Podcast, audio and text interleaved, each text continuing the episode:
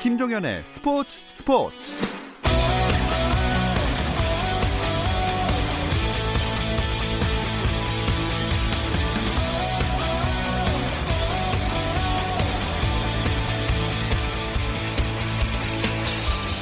스포츠가 있는 저녁 어떠신가요? 아나운서 김종현입니다. 오늘 하루 스포츠계를 돌아보는 스포츠 타임라인으로 김종현의 스포츠 스포츠 출발합니다.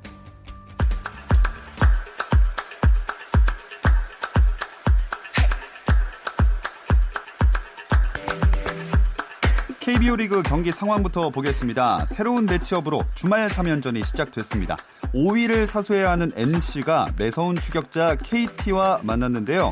올 시즌 양 팀은 총 8번의 경기를 치렀는데 상대 전적에선 NC가 6승 2패로 압도적인 우위를 점하고 있습니다. 하지만 최근 3번의 맞대결에서는 KT가 2승 1패로 위닝 시리즈를 챙겼습니다.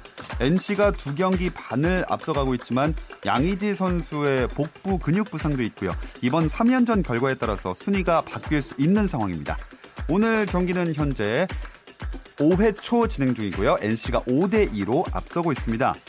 주중 KT를 상대로 5연승을 이어간 키움 오늘부터 시작된 주말 3연전에서는 어, 시즌 60승을 가장 먼저 달성한 SK를 상대하고 있습니다. 두 팀 7회 초 2대 2로 팽팽한 상황입니다. 키움의 매서운 추격을 받고 있는 두산 주중 경기에서 잠실 라이벌 LG를 꺾고 3연승을 달렸죠. 주말 3연전에서는 최하위 롯데를 만났습니다. 두산은 이용찬 그리고 롯데는 레일리를 선발로 내세운 가운데 어, 경기는 6회 초 점수를 두 팀 다 내지 못하고 있습니다. 광주 기아 챔피언스 필드에서는 양현종이 마운드에 올랐습니다. 한화와의 대결에서 시즌 10승과 통산 130승 사냥에 나섰는데요. 이 경기는 현재 어, 7회 초 진행 중이고요. 기아가 5대 0으로 앞서고 있습니다. 마지막 삼성과 LG의 경기 LG는 차우찬을 선발로 내세워 분위기 반전을 노리고 있습니다. 삼성은 원태인을 선발 등판시켰습니다. 경기 5회 말 진행 중인 가운데 3대 3으로 동점입니다. 미국 프로야구에서는 메이저리그 텍사스의 추신수가 후반기 첫 경기에서 멀티 히트 기록했습니다. 휴스턴과의 홈 경기에서 1번 지명타자로 출전해 1회 볼넷으로 출루한 뒤 3회에는 내야 안타, 6회에는 중전 안타를 쳐내면서 3경기 연속 multi hit와 함께 7경기 연속 안타 행진을 이어갔습니다. 1회에만 넉 점을 뽑은 텍사스는 5대 0으로 시리즈 첫 경기에서 승리를 거뒀고 선발 랜스 리는 7이닝 동안 탈삼진 11개로 무실점 호투를 펼쳐 시즌 12승째를 올렸습니다. 잉글랜드 프리미어리그 뉴캐슬 유나이티드가 난징과 상하이에서 열리는 2019 프리미어리그 아시아 트로피 대표팀을 발표했습니다. 여기에는 기성용의 이름도 포함이 됐는데요. 뉴캐슬은 손흥민과 박지성에 이어 한국 선수로 세 번째 많은 득점을 기록한 기성용도 투어에 참가한다고 전했습니다. 이번 투어를 위해 마르틴 두브라브카, 파비안 쉬르, 자말 라셀레스, 맷 리치, 션 롱스테프 등이 비행기에 오를 예정입니다. 미국 프로농구 NBA에서는 러셀 웨스트브룩이 오클라호마 시티 썬더에서 휴스턴 로키츠로 팀을 옮깁니다.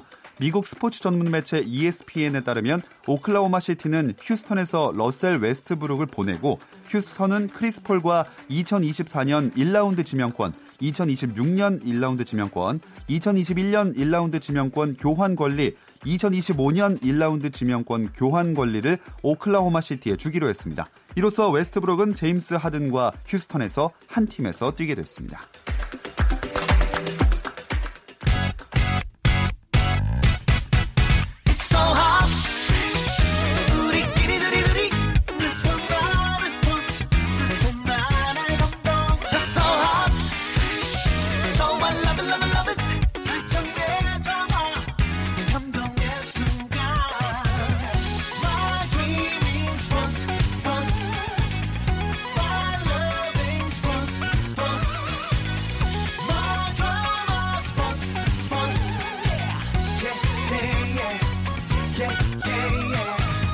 김종현의 스포츠 스포츠.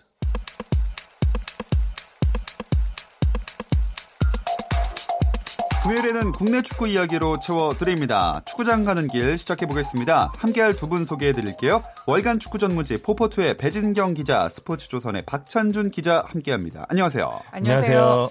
자, 먼저 축구계 이슈들을 좀 짚어볼게요. 여름 이적 시장 꽤나 분주합니다. 그 아무래도 이 시기 축구계는 항상 이적 수, 이적 시장 소식을 이제 보는 맛으로 예. 좀 지내는 것 같은데요. 일주일 사이에 일어난 그 국내 굵직한 소식만 정리를 해도 뭐 일단 김신욱이 상하이 선화로 네. 이적을 했고 또 강원의 골잡이 제리치가 경남으로 이적을 했고 경남 미드필더 이영재와 현금을 얹어서 보냈습니다. 네. 그리고 조현우가 지금 독일로 가냐 마냐로 시끄러운 상황인데 뭐 각각 이 면면이 굉장히 좀 이름값 있는 선수들이다 보니 아, 이 선수들의 이동만으로도 굉장히 좀 많은 화제가 나왔던 음. 그런 한 주였습니다. 그 중에서도 일단 K리그 내에서 이동이 일어난 제리치 선수 얘기를 먼저 좀 해볼까요? 네, 말씀해주신 대로 지난 며칠간 K리그를 달궜던 가장 큰 이슈 중에 하나 인데요. 사실 이 김신욱 선수가 상하이 선화로 보내면서 전북이 적극적으로 뛰어들었지만 최종 승자는 경남이었습니다. 아직 발표 나지 않았지만요. 양구단은 지난 10일 날 최종 합의서를 교환했고요. 조만간 발표가 날 것으로 보입니다. 사실 전북이 더 뭐 어떻게 보면 우승 경쟁에 있어서 유리한 팀이라고 할 수 있는데 이 경남으로 이적하는 결정이 나오기까지 과정이 궁금하거든요. 뭐 사실 그 경남이 전북 이야기가 나오기 전에 그 강원과 교감을 나누고 있던 상황이었는데 왜냐면은 경남이 이제 아시아 챔피언스리그 탈락 후에 워낙 부상자들도 많고 또 그 간판 공격수였던 조던 머치 프리미어리그 어, 출신이거든요. 이 네. 공격수가 이제 뭐 향수병이다 부상이다 아, 이래서 기대 많이 했는데 네 그죠. 그러니까 적응에 실패를 하고 이제 돌아가는 상황이 돼서 경남 입장에서는 너무나 이제 공격수가 필요한 상황이었고 그리고 또 지금 공, 그 경남이 11위 그러니까 강등권에 있거든요. 그러니까 예. 하반기에는 반드시 이제 반등이 필요했던 상황에서 이제 제리치처럼 K리그에서 검증된 공격수가 필요하다 해서 이제 강원과 교감을 나누던 중이었고 이제 거의 이제 뭐 협상이 뭔가 완료가 되는 그쯤이었는데 이때 전북이 뛰어든 거죠. 근데 전북은 사실 이 제리치 선수에 대해서 전북이 고려를 하지 않고 있었던 건 아닌데 김신욱 선수가 워낙에 급박하게 이제 이적이 완료가 되면서 당장 이제 구해야 되는 상황이 돼서 전북도 사실은 뭐 앞뒤 될 것 없이 좀 뛰어든 경향이 있고요. 이제 전북이 뭐 많은 현금으로 어 제리츠를 네. 데려가려 했지만 어 경남이 좀 더 합리적인 어떤 그 선수와 현금을 얹어서 주는 방식으로 좀 더 합리, 합리적인 음. 안을 내놨고 강원도 막판까지 이제 좀 재다가 어 경남으로 보내는 것으로 지금 어. 협상이 완료가 됐습니다. 이렇게 정말 뜨거운 이슈였던 제리치를 강원에서는 도대체 왜 내보내려고 한 걸까요? 이 올 시즌 초에 이 맨체스터 시티 아게로 선수를 연상하시면 딱 될 것 같은데요. 이 김병수 감독이 이 박스 안에 머무는 스타일보다는 좀 같이 움직이면서 빌드업을 하는 유형의 공격수를 선호하는데 제리치는 이 박스 안에 머무르는 전형적인 이 타깃형 공격수거든요. 아무래도 이 움직임 면에서 김병수 감독의 선택을 받지 못하면서 강원에서는 좀 입지가 불안했던 게 사실입니다. 음, 그렇게 해서 이적을 결정하게 됐는데 자 그럼 결과를 보면 제리치를 데려간 경남 또 제리치 영입에 실패하고 김신욱을 내준 전북, 또 제리치를 내보낸 강원 이 세 팀은 앞으로 남은 시즌 어떻게 될까요? 뭐 차근차근 이제 풀어가겠지만 일단 경남부터 말씀을 드리면 경남은 한숨 돌렸다고 할 수 있을 것 같아요. 그러니까 그 제리치와 뭐 아주 똑같다고 할 수는 없지만 비슷한 유형의 선수가 이제 말컹이라는 선수가 예. 있었는데 예. 이 선수가 워낙 박스 안에서의 움직임이 좋았고 결정력이 있는 선수였는데 이 선수를 김종보 감독이 굉장히 잘 활용을 해서 굉장히 거에게 또 중국으로 보낸 전적이 네. 있잖아요. 그러니까 그렇게 비슷하게 이제 이 제리치를 활용을 할 수 있을 것 같고 음. 박스 안에서 결정력을 높여줄 수 있는 이선의 자원들 뭐 백이종이라든가 김, 김효기라든가 김승준 이런 선수들이 있기 때문에 어, 제리치도 이제 좀 더 득점 에 욕심을 낼 수 있고 네. 경남도 경남이 잘하던 걸 좀 할 수 있는 상황이 되지 않을까 생각이 음. 됩니다.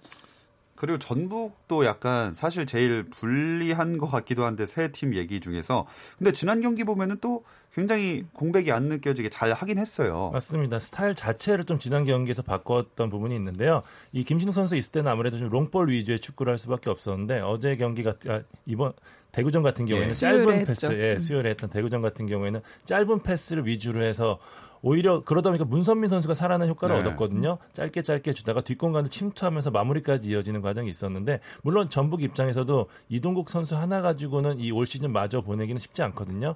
그런 의미에서 뭐 공격수를 데리고 올 수는 있겠지만 아마 스타일상으로는 김신욱과 다른 선수를 데리고 올 수도 있는 힌트를 아마 대구전에서 얻었다고 생각을 한, 음. 들어요. 예. 아직 뭐 이렇게 물망에 오르고 있는 선수들은 없는 거죠? 일단은 뭐 해외 지금 일단은 국내에서는 뭐 몇몇 선수들이 물망에 올랐다가 사실상 지금 쉽지 않은 상황이거든요. 해외 리그 선수들 보고 있는데 제가 취재한 바로는 이란에 있는 리그 그다음에 중국에 있는 중국 리그에 있는 선수들을 좀 보고 있다고 하더라고요. 음. 예. 자, 그 전북이 대구와의 20라운드 경기를 펼치면서 4대 1로 승리를 했는데 대구가 그래도 잘 해 왔는데 4골이나 허용을 했어요. 그 그날 이제 대구의 간판이라고 할 수 있는 골키퍼 조현우가 결장을 했는데 예. 사실 뭐 조현우 선수 결장할 수 있죠. 근데 그 조현우 선수뿐만이 아니라 뭐 안드레 감독의 표현에 따르면 사실상 주전 7명이 그날 이제 빠진 상황이다라고 음. 할 정도로 부상자들 그다음에 컨디션 난조인 선수들이 많았거든요. 그러니까 사실 그 골키퍼의 선방 활약도 되게 중요하지만 실점 위기가 가지 않도록 앞에서 좀 막아주고 예. 협력을 해주는 어떤 움직임들도 굉장히 중요한데 그날은 뭐 대우가 굉장히 좀 안 풀리는 경기였다고 볼 수 있었던 것 같고요. 반면에 이제 전북은 아, 굉장히 이팀 힘들지 않겠느냐라고 봤던 어떤 분위기가 선수들에게 오히려 좀또 다른 자극 동기 동기부여가 돼서 좀 집중해서 또 화력을 모았던 그런 경기가 되지 않았나라는 생각이 듭니다. 네, 이 경기에 조현우 선수가 출전을 하질 않았는데 그 대신해서 나온 최영원 선수가 또 퇴장까지 네, 당하면서 맞아요. 더 네. 어려워졌었거든요. 그 최영은 선수를 퇴장을 시키는데 기여한 선수가 문선민 네, 선수였죠. 위치만 네. 다르지 네. 그 충돌하는 과정이 똑같았어요. 네, 네 맞아요. 네. 근데 이 조현우 선수가 그러면 자리를 비운 게 어, 독일 이적설이 나오고 있는 거랑은 상관이 없는 건가요? 일단 감기 몸살이었다고 하는데요. 일단 심적인 부담감은 상당한 것 같아요. 조현 선수 계속해서 지금 오래전부터 독일 이야기 나오는데 이야기가 마침표가 찍혀지지 않고 있거든요. 사실 저희 입장에서 이게 취재가 굉장히 어렵긴 하거든요. 사실 조현 선수 일을 봐주고 있는 에이전트가 국내에서 활동하는 에이전트가 아니다 보니까 아. 소식 접하기도 좀 쉽지가 않고 여러 가지 변수들이 굉장히 많이 있거든요. 방금 뭐 조현우 선수 인터뷰 나오긴 했지만 기초 군사 훈련 문제도 있고 그 팀에서 새로운 선수를 영입한 부분도 있고 뭐 이정료 여러 가지 부분들이 있는데 이 변수들을 어떻게 뚫고 조현우 선수가 확실한 거는 유럽행 의지가 대단하거든요. 음. 모든 걸 감수하고 가겠다고 하는데 일단 구단 입장에서도 그래도 이정료를 벌어야 되는 상황이고 너무 또 좋지 않은 조건에서 보내기도 애매한 상황이라 좀 더 지켜봐야 될 것 같아요. 두 분이 생각하시기에는 조현우 선수가 어, 과연 해외 진출을 이번 여름에 할 수 있을지 그리고 간다면 주전으로 뛸 수 있을지 좀 어떻게 생각하시는지 궁금합니다. 사실 뭐 지금 그 어, 언급이 되고 있는 이적 상대팀으로 언급이 되고 있는 디셀도르프가 이제 그 새로운 골키퍼를 영입을 했거든요. 예. 뭐 임대로 영입하긴 했는데 이 선수를 주전으로 쓰겠다는 의지가 강하기 때문에 음. 사실 조현호 선수가 주전으로 당장 뛸 수 있을 거라는 기대가 좀 힘든 건 사실이고요. 사실 독일이 워낙 또 독일 자체만으로도 봤을 때 골키퍼 강국이어서 이제 아시아 출신 선수를 주전 골키퍼로 쓰기에는 이제 부담을 가진 팀들이 분명히 많아요. 근데 네. 이제 그 조현우 선수가 뭐 축구 팬들뿐만 아니라 본인이 생각하기에도 서브로 뛸 수 있는 상황이 되는 거에 대해서 사실 뭐 자존심이 좀 상한다고는 하지만 그럼에도 불구하고 본인이 워낙 유럽으로 나가서 뛰고 싶어하는 의지가 강하고 뭐 사실 뭐 그런 부분에서는 사실 선수의 의지를 맡기는 힘들다고 보고 예. 다만 이제 지금 구단 간의 협상 중인데 그 제가 알기로는 디테일에서 조금 이제 조율하고 뭔가 약간 이견이 있어서 지금 협상에 시간이 걸리는 걸로 알고 음. 있거든요. 그래서 여름에 이적이 이루어질지 아닐지도 지금으로선 장담을 할 수가 없는데 뭐 가더라도 사실 쉽지 않은 주전 경쟁이 되겠지만 뭐 조윤호 선수가 워낙에 이제 유럽에서 좀 도전해보고 싶다는 의지가 있으니 선수의 의지가 있고 어느 정도의 그 조건들이 좀 만족할 만한 상황이 되면 이해할 정도가 되면 음. 나가야 되지 않을까라는 생각이 좀 들긴 합니다. 이 구단의 의지가 사실 굉장히 중요한데요. 사실 디셀브루크가 만약에 조현우 선수를 굉장히 원했다면 훨씬 더 좋은 음. 이적료를 했을 거예요. 아. 이 프라이브루크의 이 권창훈 뭐 정호영 선수 가는 사례에서 보듯이 원한 선수라면 아무래도 큰 돈을 지불할 수밖에 없는데 아무래도 적은 돈이라는 거는 말씀하신 대로 number two 혹은 number 음. three라는 음. 위치거든요. 만약에 조현우 선수의 의지는 응원하고 많은 팬들이 원하긴 하지만 조현우 선수가 저한테 만약에 물어본다면 사실 number two에서 number one으로 올라가는 게 굉장히 어렵거든요. 사실 그렇죠. 예, 아무 벤치에서 아무리 잘 준비를 하더라도 그 부분이 힘들고 그리고 조현우 선수 우리가 기대하던 굉장히 재능 있는 골키퍼잖아요. 계속 뛰면서 하는 부분이 골키퍼는 훨씬 중요하거든요. 예. 저한테 만약에 조언을 물어본다면 저는 말리고 싶은 생각도 사실 좀 어, 있어요. 저도 사실 개인적으로는 네. 예, 아, 절대 예, 넘버 투로 가서 앉아 있을 거면 사실 골키퍼는 특수 포지션 특수 포지션이어서 예, 발음 발음도 예. 예. 저의 마음입니다. 특수 포지션이어서 사실 그 넘버 원이 아니고서는 뛸 맞아요. 기회가 거의 안 오기 없죠. 때문에 예. 의미가 없는데 선수 본인이 그 상황을 알면서도 나가고 싶다는 건 본인이 나가고 싶다는 음. 거거든요. 그래서 그럼에도 불구하고 나가고 싶다라는 의지를 말리기는 힘들지 않을까라는 생각이 들어서 예, 뭐 네. 그렇다고 봅니다. 하게 된다면 진짜 저도 1순위로 뛸 수 있는 아니면 2순위로 가더라도 뭔가 훈련에서 좋은 모습 보여줘서 1순위가 됐으면 좋겠습니다. 뭐 이래저래 K리그 여름 이적 시장이 많은 이야기를 낳고 있는데 남은 이야기는 잠시 쉬었다 와서 이어가 보겠습니다.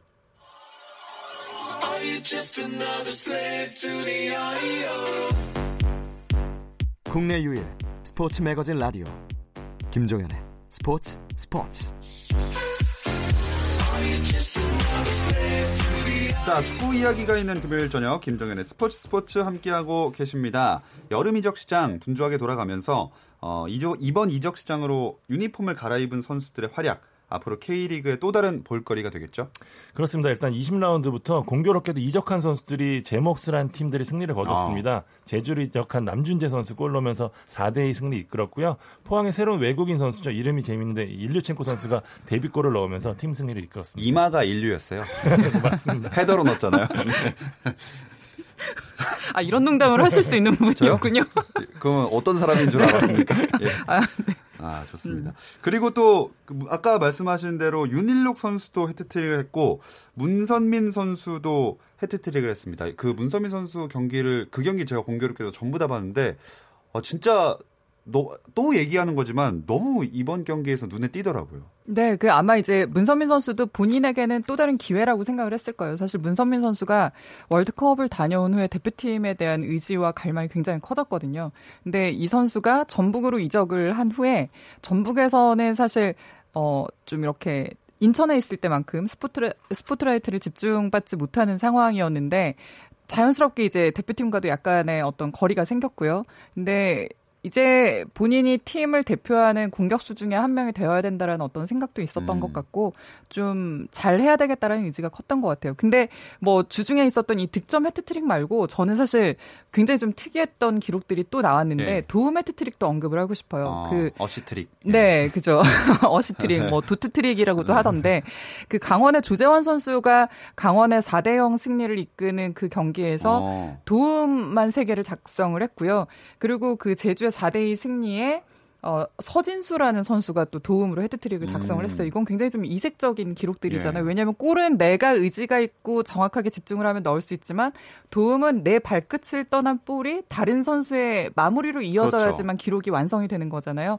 그런 점에서 이 또 도움 해트트릭을 작성했던 선수들도 음. 어, 좀 한 번씩은 언급을 해주고 싶었습니다. 서진수 선수 제가 좀 주목하고 있는 선수인데요. 음. 2000년생인데 지금 최근에 세 경기를 뛰었는데 세 경기를 다 잘했습니다. 예, 팬들 입장에서 지켜보실 수 있을 만한 음. 재능도 가지고 가졌고요. 예, 2000년생 지금 이수빈 선수 포항에서도 좋은 활약하고 어. 있는데 두 선수 주목해 보시면 음. 재밌을 것 같아요.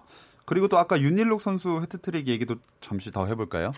제주의 그 윤일록 선수가 서울을 상대로 해트트릭 기록했는데요. 윤일록이 가, 일본에 가기 전에 몸담았던 팀이 서울이어서 조금 더 관심을 끌었는데 이날 그야말로 one shot one kill이었습니다. 슈팅 4번에 3골을 기록했거든요. 아.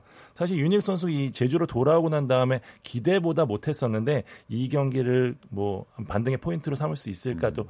주목해 볼 만할 것 같아요. 이날 서울의 고요한 선수가 두 골을 넣었었는데 참 네 골이나 터트리면서 제주가 승리를 가져갔었습니다. 어, 참 한 경기에 세 골씩 넣은 선수랑 도움도 세 개 한 선수랑 이렇게 다득점 경기가 많이 나오니까 어, 득점왕 경쟁도 어떻게 돼가고 있는지 궁금하거든요. 네, 뭐 확실히 주중에 있었던 득점 활약이 이 득점 순위의 그 판도를 좀 바꿔놓긴 했는데요. 그 우리가 지금 언급을 하지 않고 지나왔는데 인천을 상대로 수원에 타가트가 두 골을 아, 넣었거든요. 아, 이 타가트가 두 골을 보태면서 이제 시즌 총 10골로 지금 득점 순위에서 단독 선두로 올라섰고요. 음. 또 해트트릭을 터뜨렸던 문선민이 그날 이제 세 골을 추가한 거죠. 그러면서 총 8골로 4위로 완전히 뛰어 올랐습니다. 근데 요 이 타가트와 문선민 사이에 누가 있느냐 하면 페시치와 김신욱이 있는데 이 두 선수가 지금 9골을 현재까지는 기록을 한 예. 상태인데 김신욱은 중국으로 가버렸고 그렇죠. 지금 페시치는 부상으로 지금 좀 쉬고 있는 상황이거든요. 이 선수들이 주춤한 상황 혹은 이제 중단돼 있는 예. 이 상황에서 앞으로 득점 경쟁이 좀 더 흥미진진해질 음. 것 같습니다. 그리고 도움왕도 어떻게 될지 궁금해요. 일단 순위를 말씀드리면 수원의 사리치 선수가 7개로 선두 달리고 있고요. 그다음에 김보경, 세징야, 김승대가 6개로 그 2위권 형성하고 있습니다. 공교롭게도 이 사리치 선수도 중동행 이야기가 계속 나오고 있거든요. 네. 갈 가능성이 높은데 도망 경쟁 구도 역시 사리치 선수 이적에 따라서 좀 더 요동칠 가능성이 높습니다. 음. 그리고 오늘 지금 강원과 경남의 21라운드 경기가 펼쳐지고 있거든요. 지금 후반 48분 이제 거의 끝나가는데 어, 강원이 2대 1로 현재 경남을 앞서고 있는 상황입니다. 이 제리치를 주고받은 두 팀이라 더 눈길이 가는 경기인 것 같아요. 일단 두 팀은 이번 경기에선 이제 제리치와 이영재를 이번 경기엔 출전시키지 않기로 뭐 예. 신, 일종의 신사협정인데요. 뭐 이번 경기엔 나오지 않는 걸로 하고 지금 경기가 진행되는 상황에서 예, 방금 딱 끝났네요. 아, 끝났네요. 예. 예, 경남이 선제골을 넣었는데 후반 들어서 이제 이 홈팀인 강원이 조재환과 박창준 우리 박찬준 기자랑 이름이 좀 비슷해서 저도 막 헷갈리는데 네. 오늘 네, 발음 문제가 좀 많이 나옵니다. 예. 네. 그래서 역전승을 했네요. 지금 강원이 굉장한 상승세인데 어, 후반기에 좀 굉장히 좀 무서운 팀으로 지금 계속해서 판도를 좀 흔들 것 같다는 생각이 듭니다. 네, 저희가 겨, 이 경기를 이 저희 방송을 하는 중에 두 번째 골 역전골이 들어간 것 같거든요. 아, 정말 무서운 기세를 보여주고 있는 강원입니다. 또 내일 토요일에는 두 경기가 예정돼 있죠. 네, 제주 월드컵 경기장에서 제주와 포항, 그다음에 인천 전용구장에서 인천과 서울 경기 예정되어 있는데요. 이 제주 포항 두 팀은 한참 승리가 없다가 지난 라운드에서 나란히 승리를 챙기면서 반등의 실마리를 얻었거든요. 이번 경기는 이 실마리를 찾은 두 팀이 상승세로 이어질 수 있느냐 여부 때문에 되게 중요해 보이고요. 제주는 이 남준재와 2000년생 말씀드렸죠. 서진수에 주목해 보시면 좋을 것 같고요. 포항은 지난 경기에서 이 58경기 연속 풀타임 출전을 스스로 마감했던 김승대 선수가 절치부심하고 네. 있다는 얘기가 들리기 때문에 주목해 봐야 될 것 같습니다. 같습니다. 인천과 이 서울의 경인 더비도 주목할 만한데요. 인천이 지난 라운드에서 수원을 상대로 굉장히 뭐 올인을 하다시피 했는데 패했거든요. 경기 후에 뭐 이천수 전력 강화 실장 뭐 감독할 것 없이 엄청나게 meeting room에서 많은 이야기를 나눴다고 하는데 그 부분이 과연 경기에 어떤 영향을 미칠지 사실 수원도 상승세거든요. 음. 재밌는 경기가 될 것 같습니다. 아, 그리고 일요일에는 사실 이 경기가 저는 이번 주에서 제일 기대가 되는 경기인데 한 경기 덜 치른 상태로 울산이 2위고 한 경기 더 치른 상태로 전북이 1위를 달리고 있습니다. 승점이 2점 차인가요? 1점 차. 아, 1점 네, 전북이 승점 44점, 울산이 승점 43으로 사실 뭐 올해 개막하기 전부터 이 두 팀이 어 우승 경쟁을 할 것이다. 예. 왜냐하면 이제 전북 같은 경우 최강 감독이 중국으로 갔고, 그러니까 새로운 감독이 오면서 체제를 다시 정비를 해야 되는 상황이었고, 당연히 이제 팀의 변화가 커질 수밖에 없는 상황이었고, 울산 같은 경우는 어마어마한 그 선수 영입을 통해서 그 어떤 그 우승에 대한 야욕이라고 해야 될까요? 야망을 드러냈던 네. 그런 상황인데 확실히 이 두 팀이 지금 리그의 선두 싸움을 끌고 가면서 굉장히 지금 좀 흥미가 있는 상황이 됐고요. 공교롭게도 두 팀이 아시아 챔피언스 리그에서 다 탈락을 네. 하면서 이제 진짜 뭐 우승권의 전력들인데 남아 있는 거는 K리그 트로피밖에 없는 상황이어서 음. 이 타이틀을 두고 한 팀은 울 수밖에 없는 상황이잖아요. 뭐 그렇다면 또 다른 한 팀이 뭐 우승을 장담을 할 수 있느냐는 모르겠지만 예. 어쨌든 지금 현재 상황에서는 유력한 상황이어서 이번 대결이 어 계속해서 전북이 선두로 이어갈 수 있을 것이냐 아니면 울산이 뒤집을 수 있을 것이냐로 음. 이제 좀 관심이 모아져 있는 상황이고요.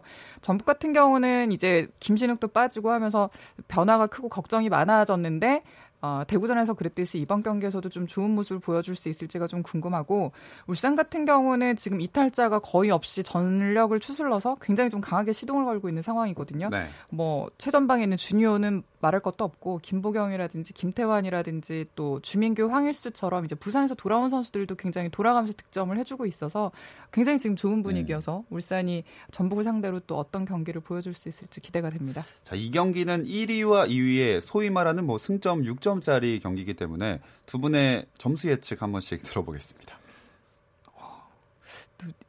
예상, 예상을 하려니까 쉽지는 않은데, 예. 어, 전 뭐 그냥 기대로 어 예상을 해보면 예. 홈팬들이 많이 올 것 같고요. 어, 또 전북이 홈에선 잘 안 지는 팀이니까 뭐 한 3대 3 무승부 정도로 가볼까요? 오, 어, 3대3. 이거는 네, 그러길 바라는 무승부. 마음으로 네, 네. 그러길 바라는 마음으로 예상을 해 봤습니다. 또 박찬준 기자는요. 여쭤보실 것 같아서 배진경 기자 얘기하는 동안 내내 지금 그것만 생각하고 있었거든요. 눈이 엄청 흔들리셨어요. 막 네, 이번에 맞추겠다는 각오로 한번 전북이 사실 같은 팀한테 연속해서 지는 경우는 그 흔치 않았거든요. 아. 지난 첫 번째 맞대결에서 2대 1대 2로 졌었는데 아마 저는 이 스코어 반대로 2대 2대 1 한번 예측해 보겠습니다. 자, 3대 3과 2대 1. 딴건 모르겠고요. 예. 박찬준 기자의 예상은 항상 틀리니까 거꾸로 생각하셔도 되지 않을까 싶습니다. 네, 어, 재밌겠네요. 일요일에 펼쳐지는 전북과 울산의 경기. 또 어떤 매치업이 기다리고 있죠?